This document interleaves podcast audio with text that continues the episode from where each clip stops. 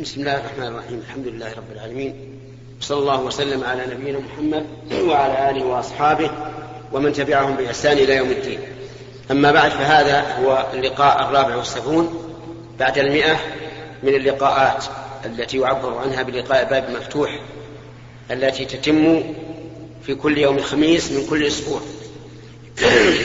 وهذا الخميس هو الحادي عشر من شهر شعبان عام ثمانية عشر وأربعمائة وألف. وبما أننا مقبلون على الاختبار عند كثير من الأخوة الذين يحضرون وأننا في استقبال شهر رمضان المبارك فإنه يعتبر هذا اللقاء آخر لقاء في هذا الشهر ويستأنف اللقاء إن شاء الله تعالى بعد عيد الفطر. حتى لا يفوت الإخوة الذين يحبون أن يستمعوا إلى هذا اللقاء شيء من اللقاءات وحتى يقبلوا على دروسهم وامتحاناتهم آه، بطمأنينة. وبما أننا في استقبال شهر رمضان فإننا نفضل أن نتكلم الآن على ما يتعلق بالصيام والقيام. أما صيام رمضان فلا يخفى علينا جميعا أنه أحد أركان الإسلام. التي بني عليها هذا الدين الذي بعث به محمد صلى الله عليه وعلى آله وسلم. فقد ثبت عنه صلى الله عليه وعلى آله وسلم أنه قال بني الإسلام على خمس شهادة, شهادة أن لا إله إلا الله وأن محمد رسول الله وإقام الصلاة وإيتاء الزكاة وصوم رمضان وحج بيت الله الحرام. وسأله جبريل عن الإسلام فأجابه بهذا. قال الإسلام أن تشهد أن لا إله إلا الله وأن محمد رسول الله وتقيم الصلاة وتؤتي الزكاة وتصوم رمضان وتحج البيت. إن استطعت إليه سبيلا. فمرتبة الصيام رمضان في الدين الإسلامي مرتبة عالية لأنه أحد أركانه. وصيامه فرض بإجماع المسلمين. المبني على دلالة الكتاب والسنة. ولهذا قال العلماء من أنكر فرضيته فإنه مرتد كافر لأن هذا مما يعلم بالضرورة من دين الإسلام. إلا إذا كان حديث عهد بإسلام ولم يعرف عن أركان الإسلام شيئا فحينئذ يعرف. فإن أصر على إنكار الفرضية بعد التعريف حكم بأنه مرتد وقتل إلا أن يتوب ويقر. بالفرضية. وأما من تركه متهاونا دون أن يجحد فرضيته فقد اختلف العلماء رحمهم الله هل يكفر ويرتد لأنه ترك ركنا من أركان الإسلام؟ فمنهم من قال بذلك وهو رواية عن الإمام أحمد رحمه الله أن تارك الصيام كسلا وتهاونا كافر كتارك الصلاة. لكن جمهور العلماء على أنه لا يكفر. لأن عبد الله بن شقيق رحمه الله أحد كبار التابعين قال كان أصحاب النبي صلى الله عليه وعلى آله وسلم لا يرون شيئا من الأعمال تركه كفر إلا الصلاة. فالصواب أنه لا أحد لا أحد يكفر بترك ركن من أركان الإسلام إلا بالشهادتين والصلاة فقط. شهر رمضان فرض للسنة الثانية من الهجرة. وأول ما فرض كان الناس يخيرون بين أن يصوم الرجل أو يفتدي. دليل ذلك قول الله تبارك وتعالى يا أيها الذين آمنوا كتب عليكم الصيام كما كتب على الذين من قبلكم لعلكم تتقون أياما معدودات. فمن كان منكم مريضا أو على سفر فعدة من أيام أخر وعلى الذين يطيقونه فدية طعام مسكين فمن تطوع خيرا فهو خير له وأن تصوموا خير لكم إن كنتم تعلمون. وهذه واضحة في التخيير. ثم تعين الصوم. وصار الإطعام لمن لا يستطيع الصوم على وجه دائم. وهكذا عادة الله تبارك وتعالى في الشرائع التي تشق على الناس أن يجعلها بالتدريج. كما جعل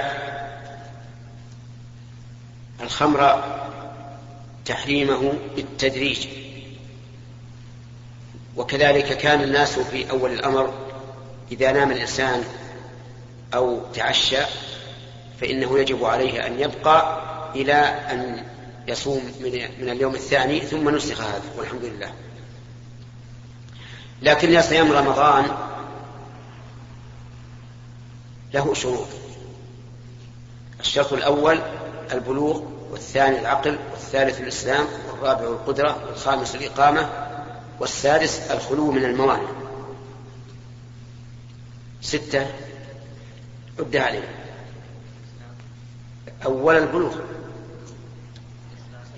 البلوغ والعقل. لا لا. القدرة. والإقامة والخلو من الموانع ستة البلوغ العقل الإسلام القدرة الإقامة الخلو من الموانع فأما البلوغ فضده الصغر والصغير لا يجب عليه الصوم ولا يلزم به لكن يؤمر به أمرا إذا أطاقه فإن فعل فالأجر له وإن لم يفعل فلا شيء عليه. المجنون لا يؤمر به ولو صام لم يقبل منه ولا يصح منه لأنه مجنون ليس له قصد. الإسلام وضده الكفر فالكافر لا لا نلزمه بالإسلام. وإذا أسلم لا نلزمه بالقضاء. أما كوننا لا نلزمه بالإسلام فلأن النبي صلى الله عليه وعلى آله وسلم كان إذا بعث الدعاة إلى الإسلام يقول آه، أول ما تدعونهم إلى شهادة أن لا إله إلا الله وأن محمدا رسول الله فإن أجابوا فإقام الصلاة فإن أجابوا فإيتاء الزكاة. فدل هذا على أنه لا يؤمر الإنسان بشرائع الإسلام إلا بعد إلا بعد الشهادتين بعد أن يسلم. وأما كون المسلم الكافر لا يقضي ما فاته فلأن الله تعالى قال قل للذين كفروا إن ينتهوا يغفر لهم ما قد سلف. ونبينا صلى الله عليه وسلم لا يأمر أحدا أسلم أن يقضي ما فاته من صلاة أو صيام أو زكاة. الرابع القدرة على الصيام. فمن لم يكن قادرا فإنه إما أن يكون عجزه دائما وإما أن يكون عجزه مرجو الزوال. فإن كان عجزه دائما فدع عن كل يوم مسكينا مسكينا. بمعنى أن يطعم عن كل يوم مسكينا كالكبير والمريض بمرض لا يرجى برؤه فيطعم عن كل يوم مسكين. وكيفية الأطعام؟ إما أن يعطي كل واحد مدا من الرز ومعه لحم يقدمه وإما أن يجمعهم جميعا أو عشرة عشرة فيغديهم أو يعشيهم كما كان أنس رضي الله عنه يفعل ذلك لما كبر. أما من يرجو زوال عذره أو أما من يرجو زوال عجزه فإنه ينتظر حتى يزول عجزه ثم يقضي. لقول الله تعالى ومن كان مريضا أو على سفر فعدة من أيام أخرى. الخامس الإقامة وضدها السفر. فالمسافر لا يلزمه الصوم له أن يفطر وإن لم يجد مشقة. لكنه يقضي لقوله تعالى ومن كان مريضا أو على سفر فعدة من أيام أخرى. والأفضل له أن يصوم إلا إذا كان فيه شيء من المشقة. فالأفضل أن يفطر.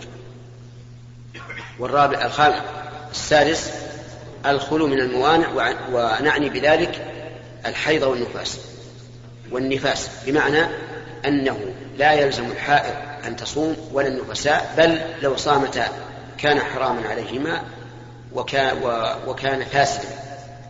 لقول النبي صلى الله عليه وسلم الحائض مقررا حكمها أليس إذا حاضت لم تصلي ولم تصوم؟ قال النساء بلى. فهذه شروط وجوب أداء الصيام. أما عن ماذا يصوم؟ لأن الصيام هو الإمساك فعن ماذا يمسك؟ يمسك عن المفطرات التي ثبت أنها مفطرة. فمما ثبت أنه مفطر الأكل والشرب والجماع. وهذه الثلاثة ذكرت في الكتاب العزيز. قال الله تبارك وتعالى فالآن باشروهن وابتغوا ما كتب الله لكم. وكلوا واشربوا حتى يتبين لكم الخيط الأبيض من الخيط الأسود من الفجر. الجماع في قوله الآن باشروهن الأكل كلوا والشرب واشربوا حتى يتبين لكم الخيط الأبيض من الخيط الأسود من الفجر ثم أتموا الصيام إلى الليل هذه ثلاثة. الرابع ما كان بمعنى الأكل والشرب.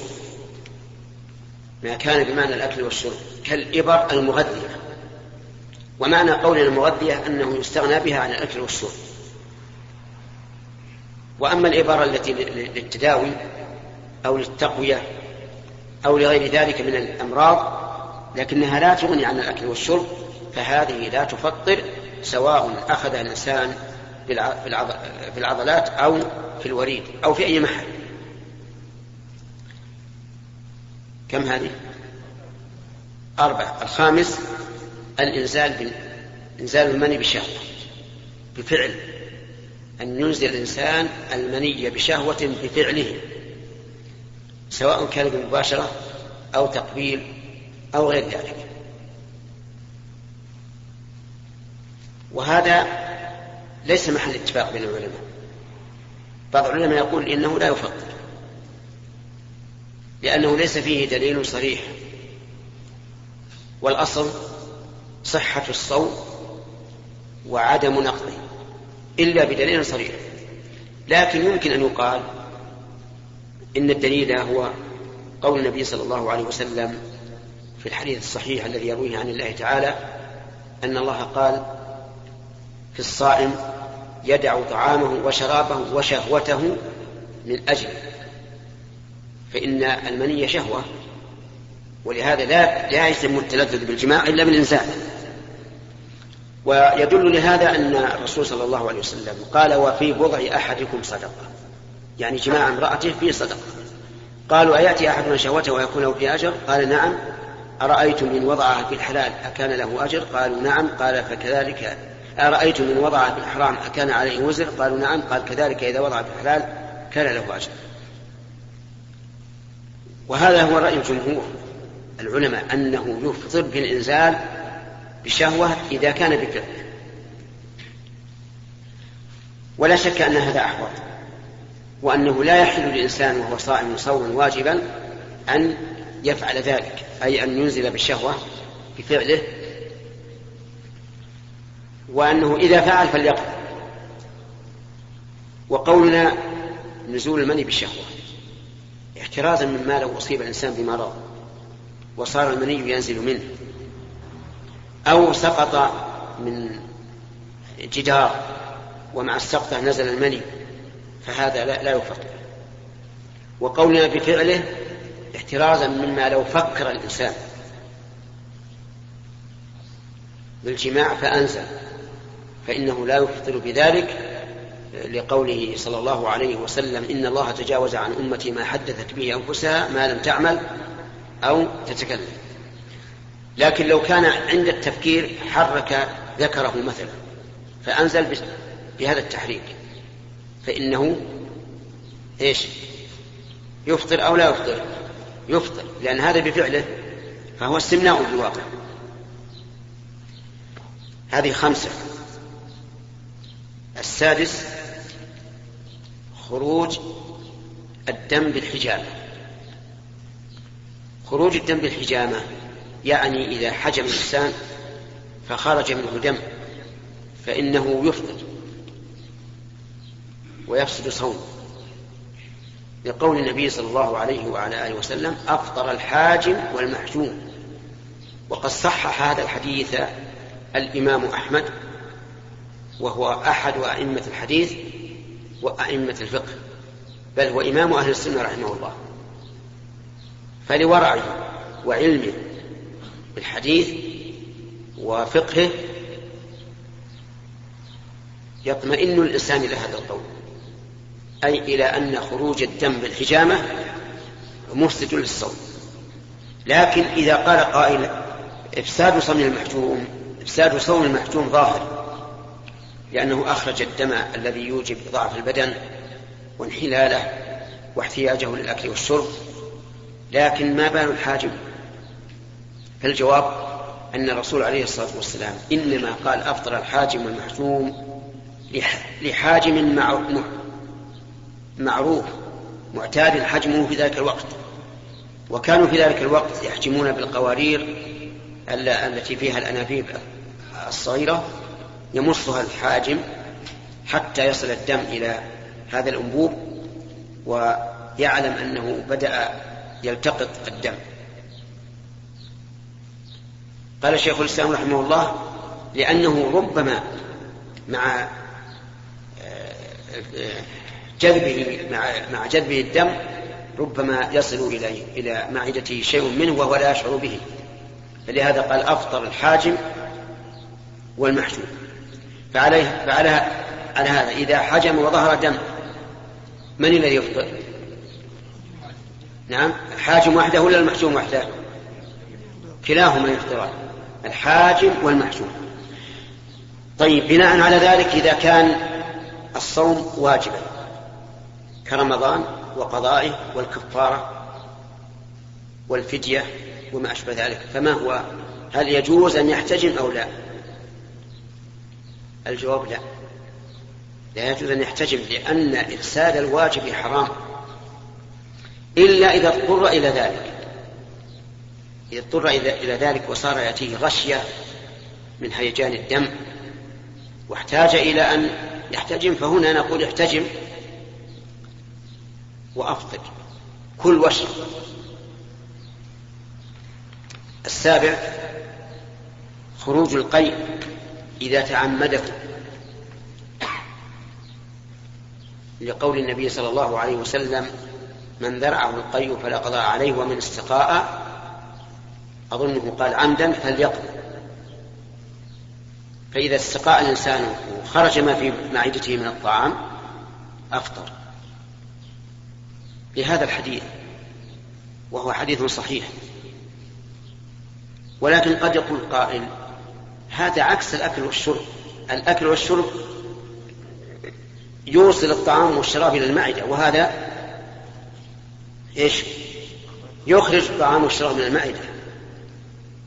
فكيف يكون مفطرا؟ فجوابنا على هذا من وجهين. الوجه الأول أن هذا حكم رسول الله صلى الله عليه وسلم. وإذا حكم الرسول عليه الصلاة والسلام بشيء فهو كحكم الله. لقوله تعالى من يطع الرسول فقد أطاع الله. وإذا كان هذا حكم الله ورسوله فشأن المؤمن أن يقول سمعنا وأطعنا. قال الله تعالى إنما كان قول المؤمنين إذا دعوا إلى الله ورسوله أن يقولوا سمعنا وأطعنا. وأولئك هم المفلحون. ومن يطع الله ورسوله ويخشى الله ويتقي فأولئك هم الفائزون. وقال الله تعالى وما كان لمؤمن ولا مؤمنة إذا قضى الله ورسوله أمرا أن يكون لهم الخيارة من أمرهم. ومن يعص الله ورسوله فقد ضل ضلالا مبينا. هذا جواب. أن نقول هذا حكم الله نعم أن نقول هذا حكم رسول الله وحكم رسول الله كحكم الله وليس لنا أن نخرج عنه. الجواب الثاني أن يقال خروج الطعام من المعدة يوجب ضعف البدن وانحلاله فهو كخروج الدم بالحجامة وعلى هذا فالتفضيل بالحجامة كالتفضيل بالقيد. يساند بعضهما بعضا. فنقول لمن كان صومه واجبا لا تتقيد حرام عليك. فإن اضطررت إلى ذلك فتقي وأفطر. كل واشرب من أجل أن ترد إلى البدن قوته ونشاطه. هذه سبعة أشياء. الثامن خروج دم الحيض. فإذا خرج دم الحيض ولو قبل الغروب بدقيقة واحدة فسد الصوم.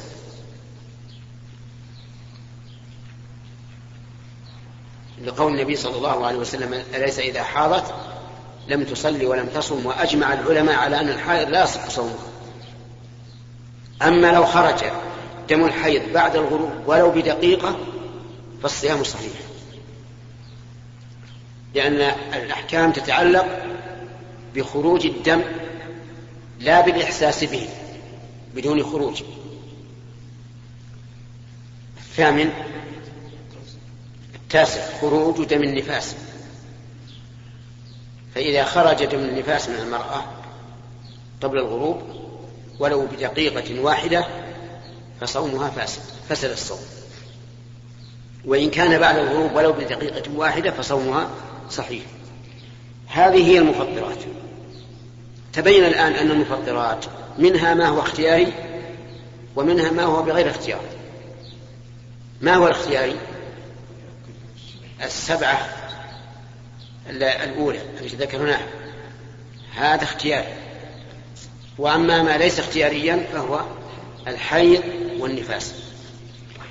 المفطرات المفطرات الاختيارية لا تفسد الصوم إلا بشروط الشرط الأول العلم والثاني الذكر والثالث القصد والرابع الاختيار. أما العلم فضده الجهل. فإذا تناول الإنسان شيئا من هذه المفطرات جاهلا فصيامه صحيح. فلو أكل يظن أن الفجر لم يطلع ثم تبين أنه قد طلع فالصيام صحيح. ولو كانت السماء غيما فظن الشمس قد غربت فأكل ثم طلعت الشمس. فالصوم صحيح. الدليل على هذا